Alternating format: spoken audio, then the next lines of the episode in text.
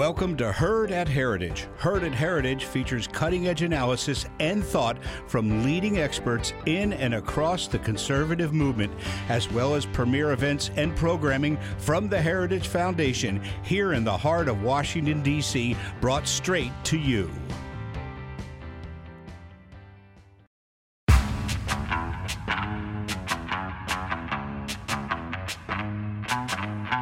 Hello, and welcome back to the Power Hour, the Heritage Foundation Center for Energy, Climate, and Environment's podcast. I'm your host, Jack Spencer, and I'm joined today by my colleagues Travis Fisher and Rachael Wilfong. As has become tradition around here, I want to remind everyone about the Power Hours email account. And of course, I can't do this alone because I always get it wrong. Therefore, I ask for my colleague Travis to help me out. How do people reach us? The Power Hour at heritage.org. You're a professional at that. I mean, it just rolls off your lips. I nail it every time. I'm I mean, impressed. yeah, you're doing that thing that my wife does with the. You're so good at it, you got to do it every time. Okay, fair enough. I'll do it. Please don't compare me to your wife anymore, though I'm sure. You guys use the same tactics. Look, I'm just going to speak my mind. All right, fair, fair enough, fair enough. Now, we're getting a lot of good feedback and show ideas. In fact, today's very subject is something that a lot of people have requested. So let us know what you're thinking, or just write to tell us a joke, no matter what you write, even if it's scathing criticism. I promise you, from the bottom of my heart, I will respond personally. So write it down. One more time, Travis. What's that email address? The Power Hour at heritage.org. Outstanding. Now, Rachael, how are you today? I'm doing great, Jack. How are you? I'm all right. I'm all right. I'm feeling pretty good. My allergies are less in my face and hopefully less in our audience's faces than they have been the last couple of weeks. I've been coffee, but I'm less coffee today, so I'm doing good. Good. Related to that, how's the weather? The weather's great. I think it's a pretty nice day. Would you say that it's warming? I would say, yeah, it's Uh huh. getting to summer. It's getting hotter. Travis, now I have to say you are looking dapper today. Is that a new shirt? I think I wear this shirt about once a week, Jack. But I, I don't expect you to notice these things. Yeah, That's how you're very much not like my wife. I wonder if it's even appropriate for me to ask, but I noticed it, so I wanted to mention it. But whatever, it could be way, way worse, I suppose. I mean, as long as it's a compliment, I'll take it. It was a compliment. I wasn't saying, uh, "Is that a new ugly shirt?" It's an, it's a, it's a new dapper shirt, I think, as I said. Anyway, I don't know if you noticed, but over the past few months, it's been getting progressively warmer. It seems like just a few months ago it was freaking cold out, and today it's like 75 degrees. Well, even today, it started out much colder earlier today, and throughout the day, it's gotten pretty hot. So I'm not sure what to make of that. And there are hurricanes all around, wildfires, and it all seems to be happening everywhere. What do you think of that? I don't know. The the wildfire in Canada seems like kind of a big deal. Hmm. Okay, I'll admit, I am, in case you didn't guess, being stupid here. It was an unsophisticated, admittedly, effort to open the door to the issue we're going to discuss today, which is global warming and climate change and the actual science behind it. Now, I don't need to tell you, but this is an important debate. On one side, we hear promises of global apocalypse around every corner, and on the other is the idea that changes in climate are natural and humans have virtually no impact. Now, of course, there is nuance between these two, but it seems to be the case with pretty much every issue. Modern politics hardly has time for nuance. And I'll admit, I need to say before we get into this, in case our audience didn't know, but I bet they do, I myself am guilty of this because I certainly fall on one side of this debate. I have no business of doing so. I'm not a scientist, but I do. And it's not the apocalypse side, I'll tell you that. But we're not here today to hear me rant about climate policy unless that's what you guys want. Well, that's what I want, but I'm not sure. I'm not sure our audience is really here for that. We had we had a lot of Jack rants last episode, so Oh. we can table for a bit. we'll table the jack rants for this episode, but come back next week and we'll see what we can do. Now, we are here to unpack some of the most pressing energy and environmental issues of the- of the day. And certainly this fits that bill. I'd suggest that it's important for at least two reasons. Of course, a bajillion reasons, but at least two that I'm going to bring up right now. First is that it's ha- first is if it is happening at the rate many say it is, then we need to do something. We can't just sit around and let the oceans boil and Some all would those say- bad things. It would be alarming. It would be alarming. Second, We see this administration and many special interests using climate as the rationale to justify its efforts to completely restructure our economy and our culture. So we're looking at the livability of our planet from an environmental standpoint and the livability of our society and economic or our society from an economic and cultural standpoint. Literally, I don't know that the stakes could be higher. Given this, you would think that political leaders, our thought leaders, business leaders, everyone would could set politics aside for a moment, maybe set aside their personal ambition, and I doubt this, but even their ego, and figure out exactly what's going on and determine what would be the right policy re- response. Unfortunately, as we all know, that is far from the case. It's not the case seeming with anything, but specifically with this. Despite being told that there's a scientific consensus on what's going on, those of us that have spent any time at all looking at this subject know full well that there is no scientific consensus. So, we're going to spend some time today talking about climate science. Now, Travis, are you an expert on climate science? I know about as much about climate science as I do about cryptocurrency. And if folks listen to that episode, um, let's go with very little. Very little. Rachael, how about you? I'm in the same camp as Travis. Yeah, me neither.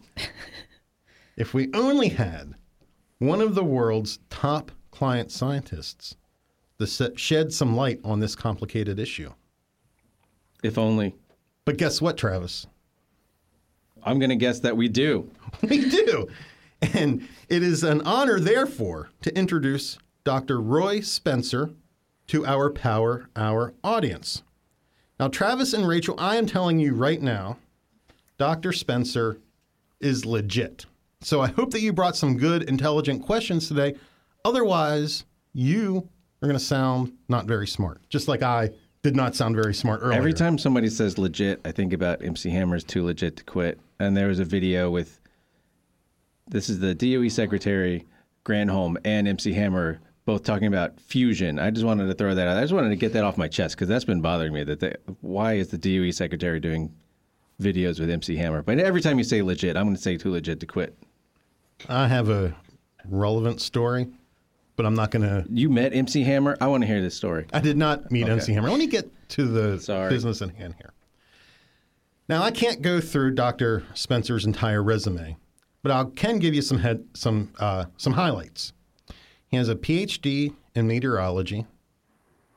He's the principal research scientist at the University of Alabama in Huntsville. He was a senior scientist for climate studies at NASA's Marshall Space Flight Center continues to work on NASA projects. Do you know what you know what NASA is? Those are the guys who send rockets into space. Yeah, I'm a big fan. They're a big deal. Yeah, and yeah, I'm, this is another tangent, but we need a lot of hydrocarbons to get those rockets up in space. But uh, let's we do. Let's. Fo- I'm sorry. Let's focus. Very good. Um, that's not it. He's done a million other things, but the last thing, no, the second to last thing I want to mention, he's an author writing a book uh, geared towards popular audiences called Climate Confusion, which, by the way, you can get on Amazon.com. So if you want to uh, learn more beyond what we talk about today, I suggest checking that out. And then the last thing I'm going to mention this might not be the case after participating in this here podcast, but as of right now, Dr. Spencer is a visiting fellow with us here at the Heritage Foundation Center for Energy, Climate, and, and Environment. So, I mean, literally, there's no one else in the world better for us to talk to about this issue than Dr. Roy Spencer. Dr. Spencer, welcome to the Power Hour.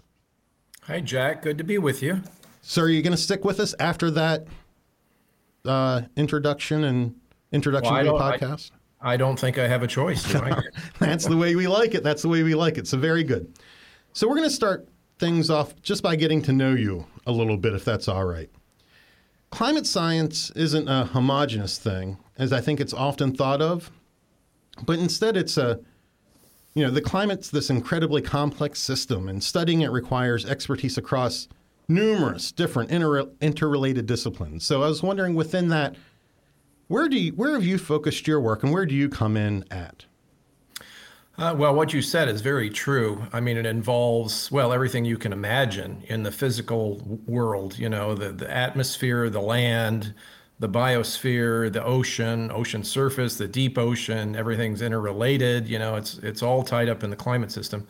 Uh, my background is originally in meteorology, which people my age, there, there really wasn't climate science uh, back in the late 1970s. So most of the people my age that went into this field uh, went into it basically for the money, to be quite honest, because uh, global warming was getting to be a big thing in the late 70s and early 80s. Uh, so you know, my background is, weather, but but that's good because obviously clouds and things like that uh, are an important part of the climate system and and sort of as yet a not well understood part of the climate system. Uh, and then my claim to fame, along with Dr. John Christy, was back uh, in 1989, 1990. We published the first method for monitoring global temperatures with Earth orbiting satellites. And we've been doing that. We've been updating that data set every month since then. Uh, and we'll continue to do so as long as we're kicking. Could you tell us a little bit about how the debate has shifted over the years. You mentioned, I thought, a really interesting point, which is that you you you began studying meteorology, and that sort of shifted into what now is known as, or I guess what now is known as climate science, grew out of that study. How has that shifted over the years? Like, how, how has politics infiltrated that? Like, what happened? that led to where we are now and how we look at this issue, both from a scientific standpoint and well, academic the politics, standpoint the politics have been involved been involved in it from the very beginning. Um, you know, I'm I'm thinking back to when NASA's James Hansen testified in Congress uh, for Al Gore. I think Al Gore was the head of the science uh, Senate Science Committee at that point, and uh, and he had uh, Jim Hansen and uh, testify, and I think that was the summer of '88, which was a hot summer in the United States, and Hansen basically said, you know, that he thought that the the hot summer we were having in 1988 was he was pretty sure was at least partly due to increasing greenhouse gases from burning fossil fuels.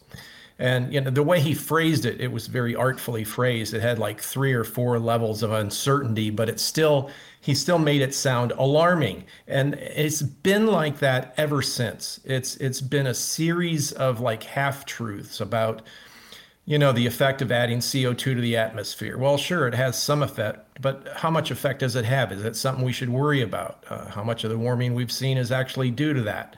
Uh, how much can we expect in the future? Are there changes in weather associated with it? And ever since the beginning of this, there have been environmental concerns, environmentalists who have been involved in pushing the narrative that basically we're destroying the environment, we're destroying the climate system. We have to do something about it. We only have 10 years left. I mean, we've had we've only had 10 years left for the last 40 years, and we continue to only have 10 years left to fix the problem. Uh, so there's there's been exaggeration involved in this all along from the very beginning. So it really hasn't changed much, except that virtually all the Earth system researchers that are involved in it have signed on to the narrative because that's how they get paid. If there isn't a problem to study, then Congress doesn't give you money to study it. Uh, that's just the way it is. So, in order, so the, the the system is already rigged, okay, to support the narrative that climate change is a crisis, which I do not believe it is and that we have to do something about it. Um, so, yeah, there really hasn't been much of a change in the last 30 or 40 years. Where where is the nuance in the debate? Uh, I guess starting from the from the basics, I would ask. Okay, well, the nuance is climate change real, and you know where's yeah, the as, nuance? Yeah, as an example, the, part of the nuance is is is is me. Uh, I'm considered a lukewarmer. In other words, I believe that increasing CO2 into the atmosphere, which is dominantly from our burning of fossil fuels, is leading to a warming tendency. So, you know, that kind of gets me in trouble with some of the hardcore skeptics. Uh, but then I'm mostly in trouble with the environmentalists because I don't think it's a, a serious problem. You know, the amount of warming we're seeing is fairly trivial. The the the, the change in weather is basically non-existent. I mean, things that are attributed to climate change aren't, you know, aren't due to human caused climate change. I don't care whether you're talking about forest fires in the West, uh, you know, Lake Mead losing water, uh, you know, so the water crisis in the West, uh, hurricanes, uh, tornadoes, there's no change that can be traced to human caused climate change. Uh, so the nuance is how serious is the problem? And is it something that we can or even should do something about? Because it's a problem that's not easy to fix, as you well know. Is it something we should do something about?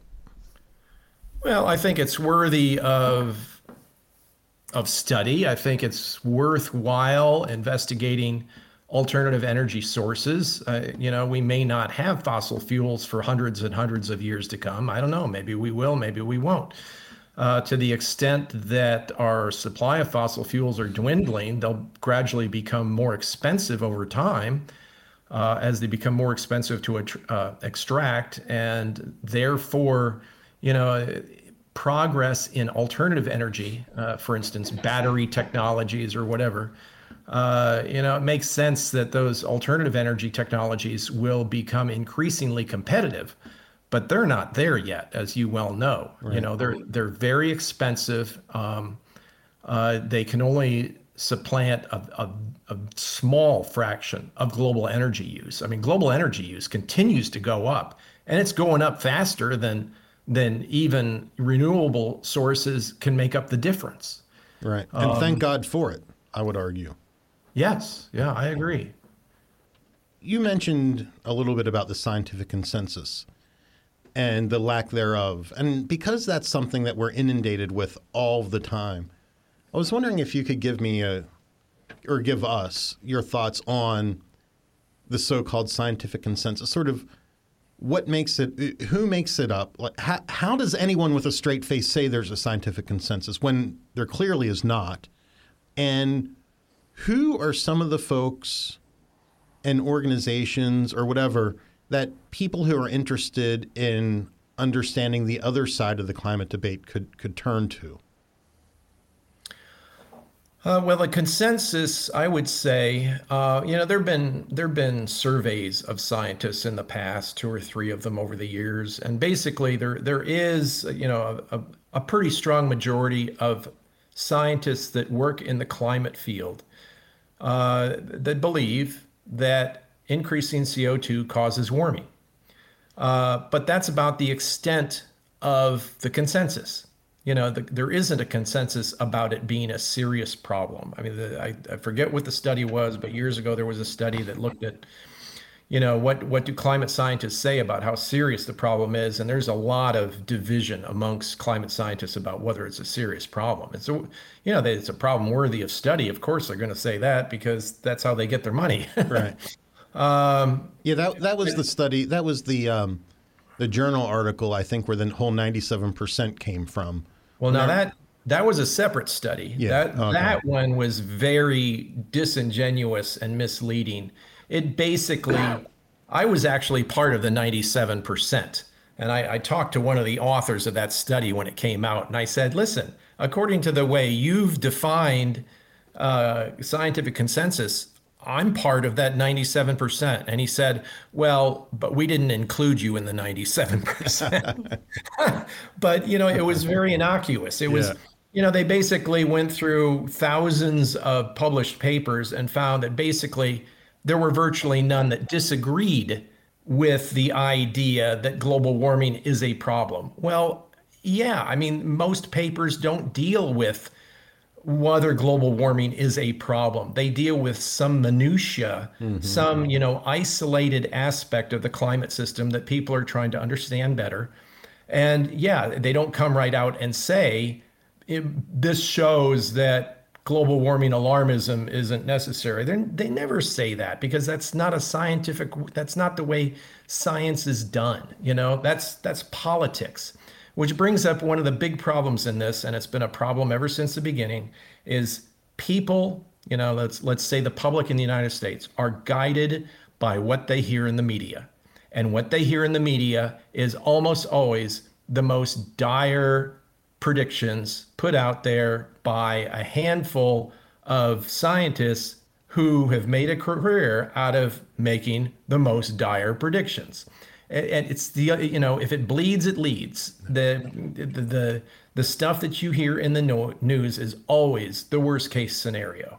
And so people in the public get the impression that oh, I guess this is a real problem. But no, you're not getting you're not getting a realistic understanding of where climate science is if you're getting your information through the mainstream news media. Travis and Rachael are dying to ask you questions, but I need to ask just one more. Do you ever, whenever you talk to the, the people, the scientists on the other side of the debate, the people who present themselves as true believers in climate change, do like whenever you're just talking to them, privately, do they say, "Yeah, we get where you're coming from. We're not so far away," and that they have to present in a certain way in order to, um, you know, meet the the the expectations of the institution or the funding or that sort of thing, or is everything that we see in the the way people present themselves is it authentic? Uh, I'd say it's not authentic. The when I've talked to climate scientists on the other side of the issue over the years, you know, on a one to one level, uh, they're much more reserved about the science. It's when they talk to the media that the exaggerations come out. And mm-hmm. it's, it, it's always been that way. It continues to be that way. Um, you know, I've engaged them asking, you know, talking about what about this? What about that? You know, we don't even understand natural climate variability. And here you're assuming that all the warming is due to humans. How you, can you do that? And their answer is always the same that it's, well, what else could it be? Okay. Mm-hmm. And how do you answer something like that? Uh, it's kind of like, you know, what if we didn't understand? I'm, I'm going to try to make a, an, a, an analogy here and I might fall flat on my face.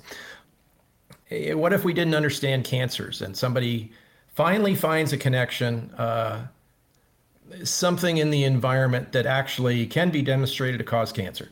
And then, oh, okay. Well, apparently all cancers are caused by that one thing, right? I mean, what else could it be? Right. There are no other explanations. It, it, it's it's that kind of thing. It, it's like the the person who lost their keys on a dark street, you know, and, and they, they only look where the street light is because that's where the light is. Well, you know, it could be that the keys are, are in the dark somewhere, but they don't look there because there's no light. Well, that's climate science. There's a lot of things we don't understand about climate science that would impact our predictions of how much warming, how much climate change of all kinds would occur in the future. We don't understand the science well enough to even to put them in into climate models. And yet climate scientists have faith that what they're doing is giving accurate forecasts. But of course, we know that's not the case climate models, you know, the 20, the two dozen or so climate models that are being developed and run around the world at different climate modeling centers in different countries, on average, produce twice as much warming for the past as we have observed. They have a serious problem. You know, they produce too much warming, and that's something that, that the public doesn't ever hear about. Mm-hmm. Well, so I, I, wanted to pick up on your analogy because I, I think it's very good. And I, I think the, the the way that I would add to it is it's almost like if you found a link between cancer and sort of the modern high calorie, I would say enough calorie diet, and then you said, well, so we should go back to starving because that we had fewer rates of cancer when everybody was starving. This idea that we need to go to a low fossil fuel world is entirely backwards. And it feels like if the goal is human flourishing, which I think it should be, and, and there are some that argue that you know the goal should be non-impact on the environment, and I, I reject that, and I don't I don't think they're right. But it, it is it is a weird conversation, especially when there's always a, a there's a judgment injected. So when you talk about climate scientists, it's almost like you know the the usual conversation. You hear this on the Hill, you hear this in hearings and the media treatment of it. It's almost like you're only allowed to have an opinion on the issue, especially in terms of policy, if you're a scientist. But policy itself requires a value judgment. So science itself doesn't give you policy; it can't. Uh, so I wanted to get your thoughts on that and sort of how how you've seen the the lines blur, where all of a sudden scientists say X, and then the thing that they're saying is usually, well, we need to dramatically reduce our use of fossil fuels, and that, that just seems like you're almost you're asking the wrong person there because you, you need to get a broader view. And folks like me, I, I would say, you know, you should also talk to the economists. You should talk to the folks that know the energy policy world, all, all of that. Want, want to get your thoughts on sort of the the the posture of science as the only source that you need in order to inform policy. Yeah, well, I, I totally agree with you. The science can only take you so far, and even if scientists prove that there's going to be a certain amount of warming, of course, this isn't possible, but even if we could prove there's going to be a certain amount of warming and climate change by the year 2100, what we do about it is entirely a different issue that you really shouldn't listen to scientists about because they, you know, they don't know enough about it. Like you said, you you got to have policy experts, economists, even philosophers. You know, like Alex Epstein. You know, has has written books about this. You know that that for human flourishing, we need to be celebrating fossil fuels, not not demonizing them. Uh, it's a cost versus benefit thing, and and people have been led to believe that we can just like drop our dependence on fossil fuels and start using renewables, and it ain't true. I would I would even argue, in addition to that, it corrupts the science. Anytime that you give anything a monopoly, um, it it almost instantly becomes corrupted. And so if if the policymaker says, "Oh, follow the science, and we'll do whatever the science the science is, and we'll fund the science," then that creates obviously the um, the motivation for the science and the politician to collude to uh, create a, a certain outcome. Yeah, I would say climate science at this point is hopelessly corrupted. Uh, I don't think there's any turning back, um, and I don't know how to fix it. I, I, I, don't see how you fix it. The number of uh, skeptics, you know, that were mostly older, late in our careers, you know, established in our careers to the point to where we're not afraid to speak out. I've know younger scientists who, who agree with me, but they're afraid to speak out because they need to keep getting money from the government. Mm-hmm. So they play the game to keep getting funding uh, to stay in business. yeah, so I, have I've seen that same thing. I, I, guess I'm fortunate to be at a think tank where I can speak my mind. I, w- one thing that I'm curious about because if you're thinking about scientists just doing science, one thing that uh, it seems pretty obvious they've crossed the line from an outsider point of view is that scientists are now thinking in terms of marketing. They're thinking in terms of, well, you have to say this, even if it's outlandish. You have to make an outlandish statement because that's the only way to get people's attention. So now you see a whole bunch of folks empowered by scientists saying climate change is an existential threat. And they make these sort of apocalyptic warnings. And, you know, th- this is in the same vein as Al Gore in his movie it's almost like you have to you have to exaggerate the science in order to get people's attention. Is that really the role of science though? I don't see that as the role of science at all. No, I agree, but you know, you have a purist view of science which in the climate realm no longer exists. Doctor, uh, oh, oh, sorry. I was just going to say too, kind of piggybacking off of what what Travis said. It's this whole unprecedented warming thing, right? So it's it's all about it's increasing at rates never seen, or, or the temperature's just rising like crazy. But I mean, is that is it truly unprecedented anyway? I mean, is there any well, I would stake say in those claims? Like you said, since the 70s, this has been a, a conversation that's been ongoing. Right. So it was true then. Is it true now? Was it ever true? Um, can you talk about that a little bit? Well, it has been warming, especially since the late 1970s. Um, now, the rate of warming we've seen isn't alarming from the standpoint of, of human affairs, uh, but it is larger than, I probably larger than what we've seen in the instrumental record, going back to, let's say, the middle 1800s. Uh, whether it's as large as what we what there was back in the in the medieval times, the medieval warm period of about a thousand years ago, Yeah, it might be warmer than then. We don't know because you know we don't have didn't have thermometers back then. All we have is proxy estimates of temperature, which I really don't think are accurate to a fraction of a degree. So we don't know. My opinion is that most of the warming we've seen, uh, which has occurred mainly since the 1970s, is most of it is due to increasing CO2. Uh, but you know, I, it's only because I don't have any other explanation for it.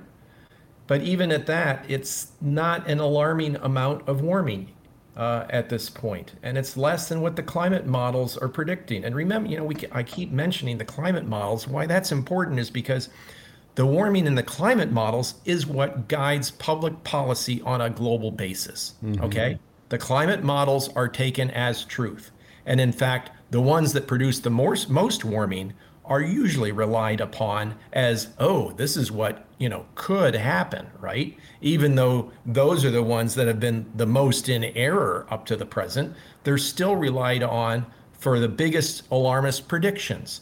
Uh, for instance changes in the united states. You know supposedly uh, you know agriculture in the united states is already hurting uh, because of, of global warming. It isn't true.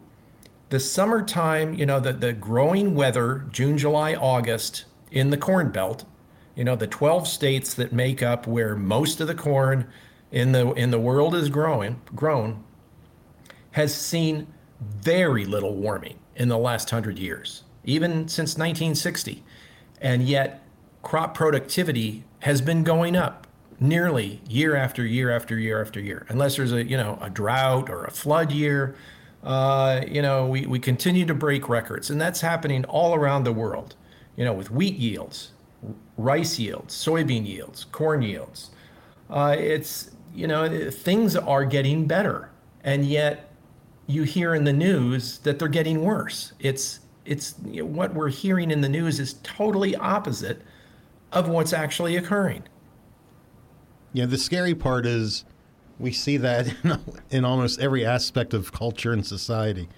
That um, whether you call it the establishment or the mainstream media or whatever, there are all these narratives out there that just run completely counter to everything that we should be able to see with our our own eyes, and perhaps it's um, in other areas more so than energy and environment, but it is certainly um, front and center in energy and environment, and it becomes the the uh, foundation for so much of what the government's doing to expand its own power.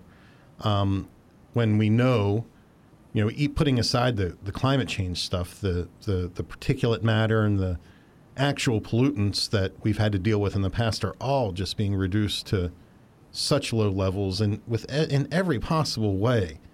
Um, humans have been doing pretty good um, cleaning the environment and growing the economy. And I guess that just doesn't work well for a a uh, a government and bureaucracy that always wants to go in one direction.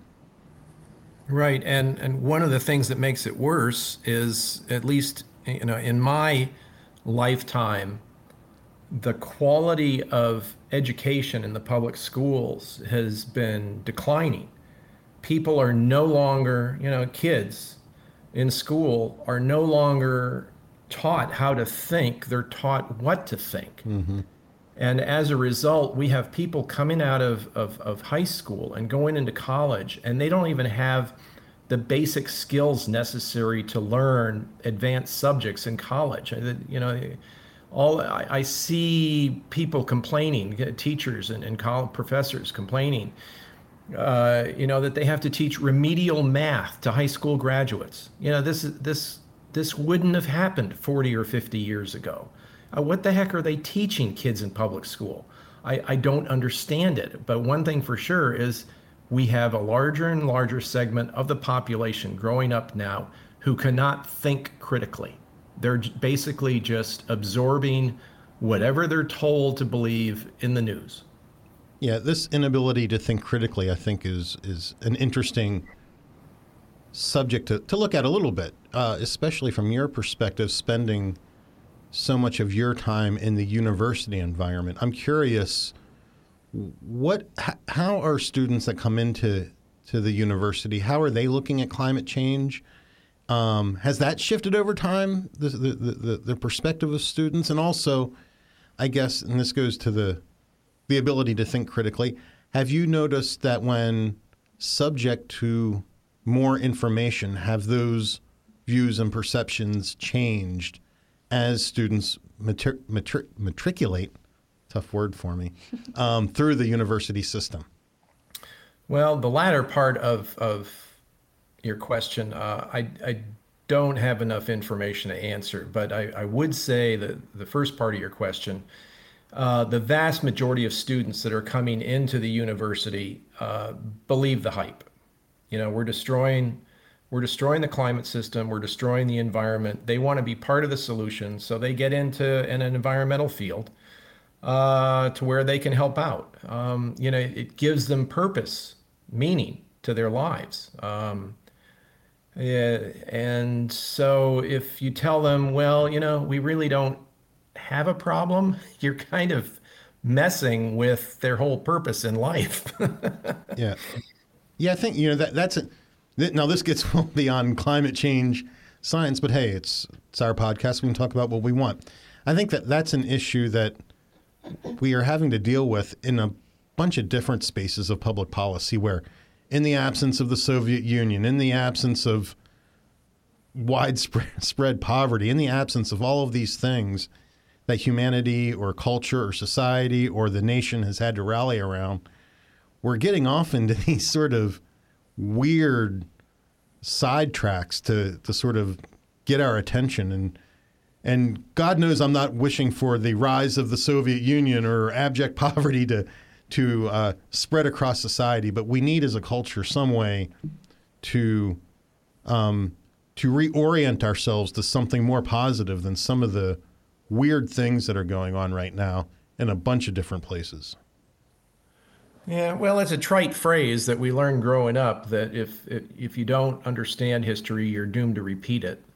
Uh, I remember, you know, as a teenager, my dad would he, he, you know, he was a product of World War II. You know, spent his time in the Navy on submarines during World War II in the Pacific, and he would often speak of freedom, the importance of freedom, and it never made any impact on me because I don't know what it's like to live without freedom, right? And th- yeah. and that's what our country is like. People grow up in our country and they don't understand what it's like to live without freedom. You don't know the cost of freedom. You don't know how special it is unless you've lived without it. So it's that kind of thing to where they don't even know what you're talking about.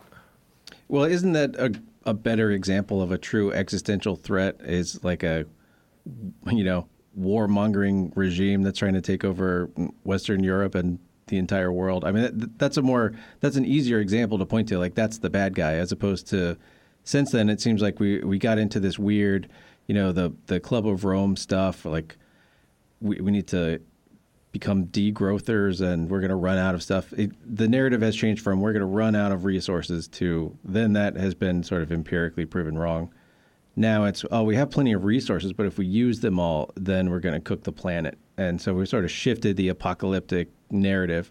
I think in the absence of a true bad guy, we, we do just have a tendency to do that. I, I'm I'm curious to hear your thoughts on sort of how the, especially the psychology of the students coming in, if they truly believe that sort of an advanced, a modern Western lifestyle is cooking the planet and is dooming us all. I mean, that's uh, that's got to be a very depressing way to view your own existence, right? Right. Well, I don't, I don't think many of them have that um, sort of fatalistic view that, that goes to that extreme. I've I've engaged a few people by email over the years that are are are like really despondent because they believe that that we are destroying the environment. There was a guy in in Australia that I used to exchange emails with that was honestly believed that the amount of CO2 that we are that we are putting into the atmosphere was reaching the point where he wouldn't be able to breathe, you know. um, and you try to reason with them, and uh, for some people, you know, it's like they want to believe these things. and there's no reasoning with them. Um, so, you know, I don't have much to add to that. Just that, you know, people have been led to believe many things which are simply not true. Well, Uh, oh, sorry. Oh, sorry. I, I, I, I do want to touch on at least two things. We, we don't have to touch on them right now, and I hate to cut you off, Rachael, but I, I do want to at least ask a couple questions that someone in that sort of uh, climate apocalypse camp, the existential threat camp, might raise. And the two things that I've heard are the attribution of specific events like droughts and wildfires and things like that to climate change. That's the one thing. And it sounds like you're not buying into that. I'd like to pull on that thread a bit more. And the other one is yeah, the observed changes we've seen so far are not that big of a deal, but we're about to hit a tipping point and we're about to go off a cliff in one way or another. Um, I, I, I, do want to touch on those two points because it does, you know, I don't really have a good answer for those, but it sounds like you, you probably do and wanted to, to hear it. Yeah, there's there's no evidence on that second point. There's no evidence that we're approaching a tipping point. It's it's easy for scientists or environmentalists to claim that, and you can't like disprove it. It's just that there isn't evidence that that is occurring. Okay, so while you can't prove that it's not going to happen, it's like eh, there's there's really not any evidence that the climate system works that way. It, it's the climate system appears to be more resilient than we're giving it credit for, and the climate models have not yet caught up with that fact. Now, when it comes to individual events, you know, wildfires out in the West are almost entirely the result of bad forest management and too many humans living where it gets too dry in the warm season. You know, eventually, you know, people have accidents. Well, even people we, we know purposely set fires out there. You got, you know, electric lines that aren't being maintained and spark and cause, you know, fires to occur where there was too much underbrush that, that was allowed to build up that wasn't cleared out. That's the reason for wildfires, uh, generally speaking yet it's blamed on drought, right? Well, there's no evidence that there is any long term change in drought conditions in the West. I mean, in the West, every year, every every summer is drought. I mean, that's that's the nature of living in the western, especially the southwestern U.S. Uh, it's a desert area. It, it wasn't meant for human habitation, let alone tens of millions of people. So, for instance, you know the the Colorado River feeding Lake Powell and Lake Mead. You know, Lake Mead is now you know it's it's reaching record low levels. Um, in, it's a reservoir. You know, the dam uh, Hoover Dam was built there uh, to produce electricity and to gather water that can be then you know siphoned off and used by Las Vegas and other other uh, other cities. And you know, we, we keep being told that this persistent drought in the West is is causing the Colorado River to dry up. Well, I looked at this, and if, if people want to look at the details, and it's using data produced by the United States government, this is not a secret.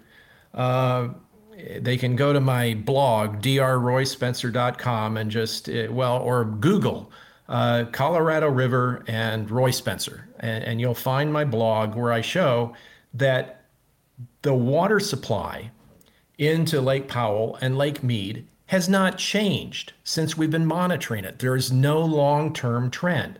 Yeah, there's decade to decade variations, but they also monitor how much water is being siphoned off, right? I mean, because it's it's a public resource that's used uh, for for water for for municip- municipalities.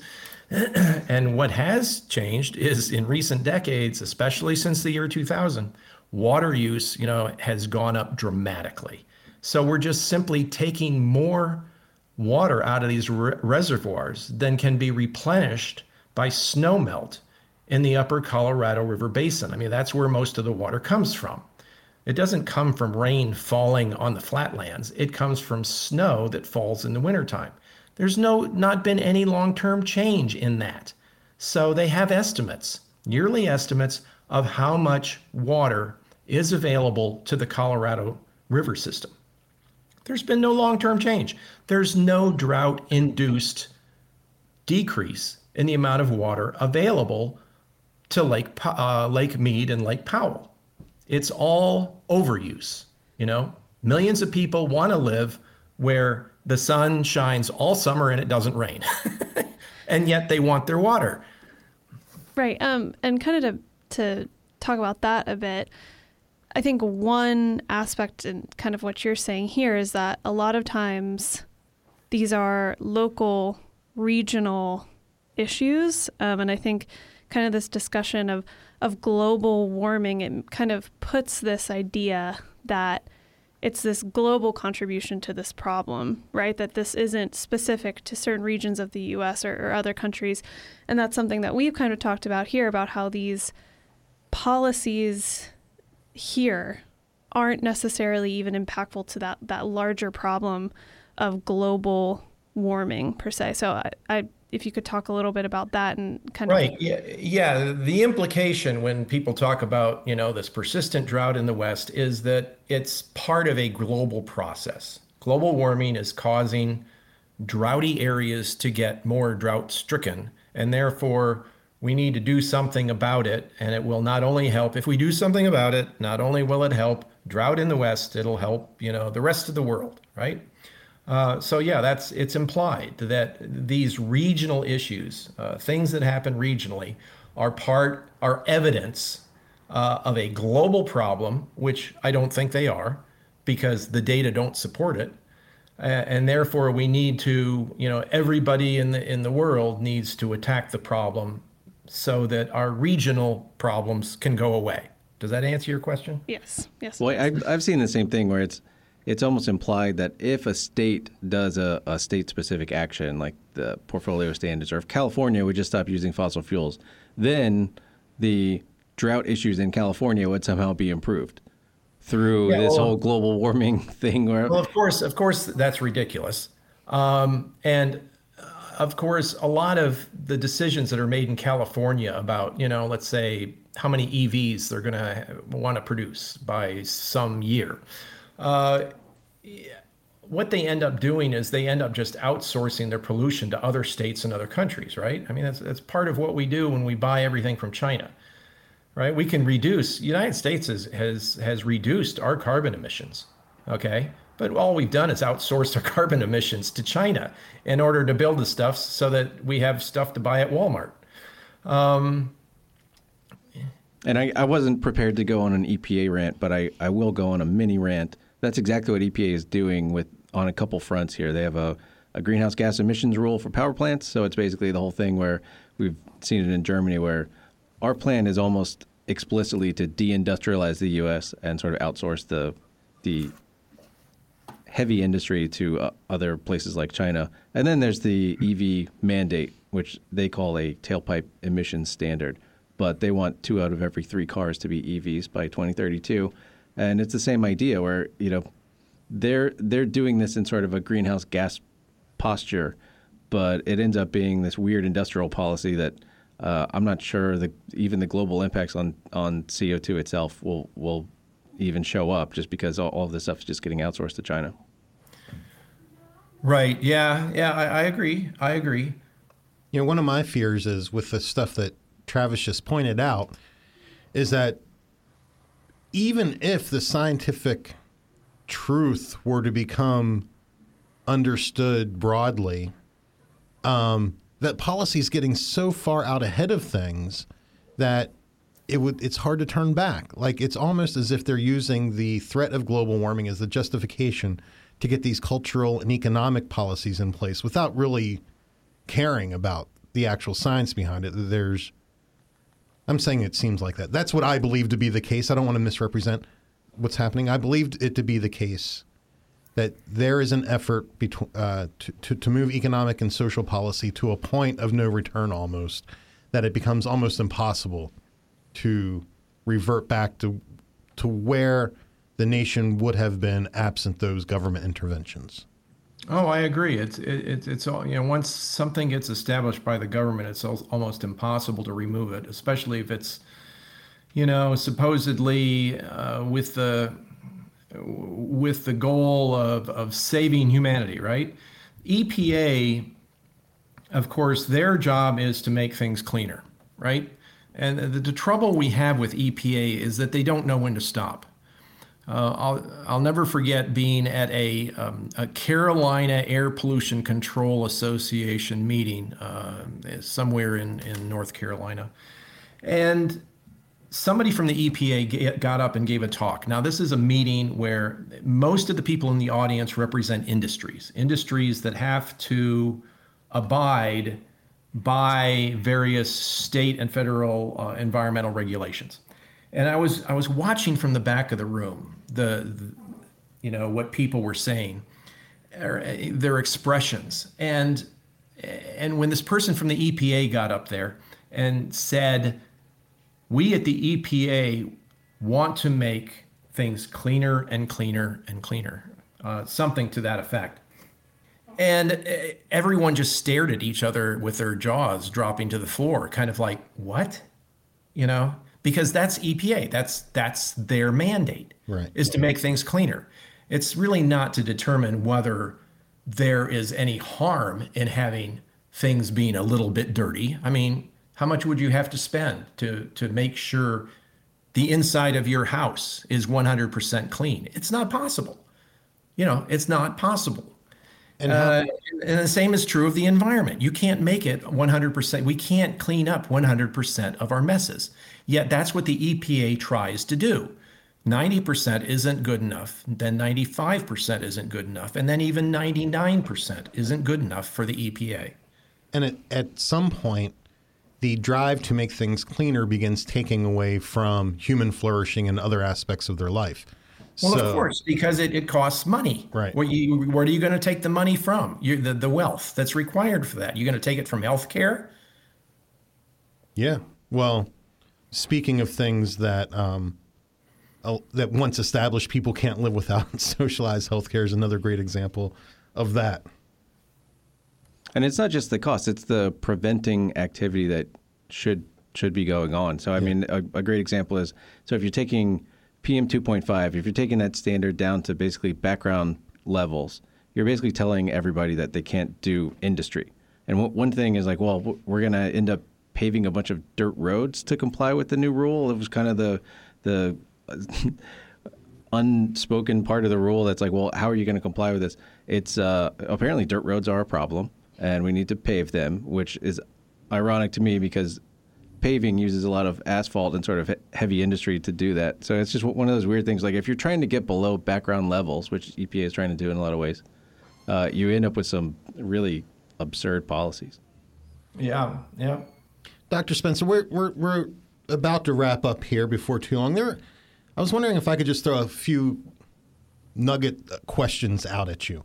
And these are things, as I mentioned, I'm I'm transparent. I tend to be more on the highly skeptical side of this, and there are a couple of things that have spoken to me over the years that I wanted to get your take on.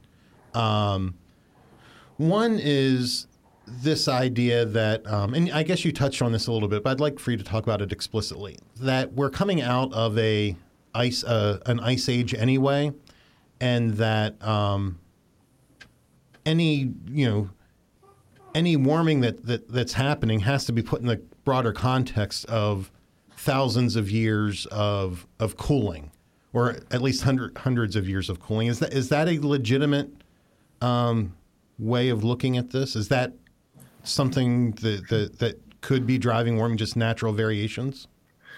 Uh, it's possible. Uh, one of the things I let's get away from the specific example of of ice ages, which you know you're talking about tens, if not hundreds of thousands of years. We're talking about warming that's occurred in, let's say, the last 50 years. You know, it's a much shorter time frame. Why have we seen significant warming in the last 50 years? Well, to partly answer your question, one of the things I, I, try to point out, and this is a little science lesson, but it, it it's something that everyone can grasp. All temperature change is related to an imbalance between energy gain and energy lost. You got a pot of water on the stove that's heating up. Why is it heating up when you put it on a, a low flame? Well, it's because the energy gained by the water is is is is more than the rate of energy lost by the water to its surroundings. And, but uh, you know, you put a pot of water on the stove, and eventually the the the water comes to a certain temperature. Let's say it's not boiling. It, it warms up to the point where it's losing energy at the same rate it's gaining from the stove, And that's like the stable climate system where you've got energy coming in equals energy being lost. Now, the warming, we know that the warming we've seen in the climate system in the last 50 years, if you measure uh, the the hundredths of a degree warming that's occurred in the oceans, all the way down, you know, to 2,000 meter depth, um, we know that the energy imbalance required to do that is much less than one percent. The energy imbalance is much less than one percent of the flow of energy into the climate system from the sun, the flow of energy out of the climate system in the form of infrared radiation out to outer space. That's how we lose energy.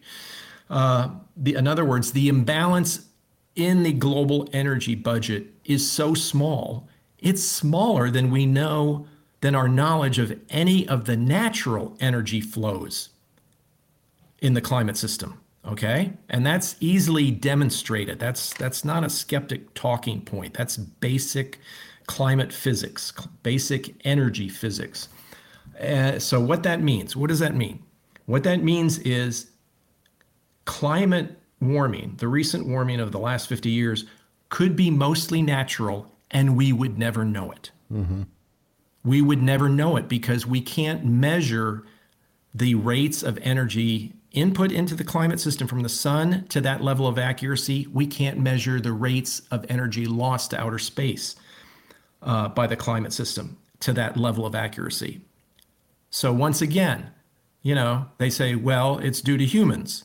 Well, it could be. That's the only reason, you know, that anybody can come up with right now. But we don't know the natural energy flows in and out of the climate system to that level to know that it's due to humans.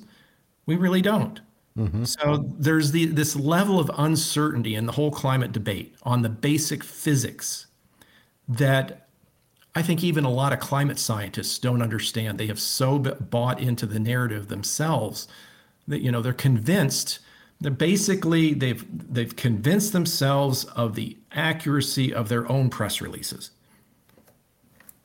Very very good. Um, I appreciate that. That's something that. Um, you know, I think that's really the, the, the crux of the matter is we don't know what we don't know in many regards, and leaving some hubris to the side would probably benefit everyone.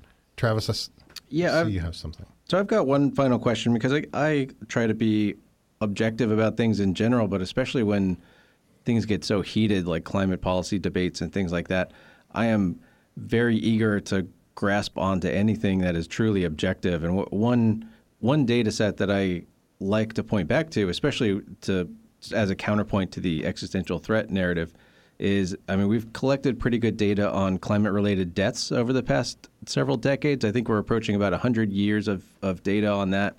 Uh, I think it was 1924 was kind of the starting point for that. Curious if there's you know your opinion on that data set first off, and then the question about sort of what else is there that's that is objective, that's a hard number that we can follow over the years and say, are things getting better or worse? Because I I'm eager to get my hands on the most objective sets. I, I, I can only point to that one as sort of a, you know, even if temperatures are changing and all, all of that, the question is, is the climate getting worse for human beings? And it, according to that data set, it seems like the answer is no. I'm curious what else you would put in that category as sort of uh, what to follow going forward. Well, it's more a matter of, well, the example that you gave is, and I know the graph you're talking about, and I, I, I, know about as much about it as you do, which shows, you know, that there's been a drastic decrease in climate related deaths over the last hundred years. And it's, of course, it's partly because we protect ourselves from natural disasters now in a way that we couldn't back then. You know, we have weather forecasting and, you know, we have homes we can escape into. Um, as, and and also you know heat versus cold you know it's still it's still true that um, excessive cold still kills far more people than excessive heat does uh, so yeah there's there's that uh, in the United States, of course, we're you know one of the few places in the world that has to deal with a, a significant tornado threat. Uh, major tornadoes uh, in in the United States have gone down by I think about 50% since monitoring started in the 1950s. Uh, so you know, whenever you hear about you know a major tornado outbreak, uh, which used to be when I was younger, you know, they were pretty regular. They're, they're not, they don't happen very often anymore. But of course, when they do happen, uh, the media is quick to jump in and say things like, "Oh, well, this is the kind of thing we can expect more of with climate change." Well, no, it isn't. You know, the history is that major tornado outbreaks have gone down substantially since the 1950s. Uh, hurricanes uh, you know, if you look at hurricanes as a global thing, which you have to because there's changes in, in, in atmospheric circulation patterns. That you know, one year the Pacific will get a lot of hurricanes, the next year the Atlantic will get a lot of hurricanes. You have to look at it as sort of a global statistic. There's been no long-term change in hurricane activity that that can that can be established with any confidence. Uh, and that, but that data only goes back to the early 70s when we first had satellites that could see all of these storms, uh, no matter where they occurred in the tropics. Uh, you know, Bjorn Lomborg uh, is, is a good one to ask about that kind of question. Um, there's others, you know, in the skeptic community that, that are good ones to ask. Uh, I'm, I'm more on the science side and, and monitoring temperatures and stuff like that. Well, so I have a I have a science follow up. Are we getting more certain about about climate sensitivity over time. It seems like there's still a lot of uncertainty about sort of how exactly how sensitive the global climate is to to CO2 in the environment. And I guess that's the if, if yeah, we, good. If, if, excellent, if we excellent were, question. If, excellent if question. we were if we were good at this, we'd be getting more clear about that sensitivity over time, right? Right. You would think so.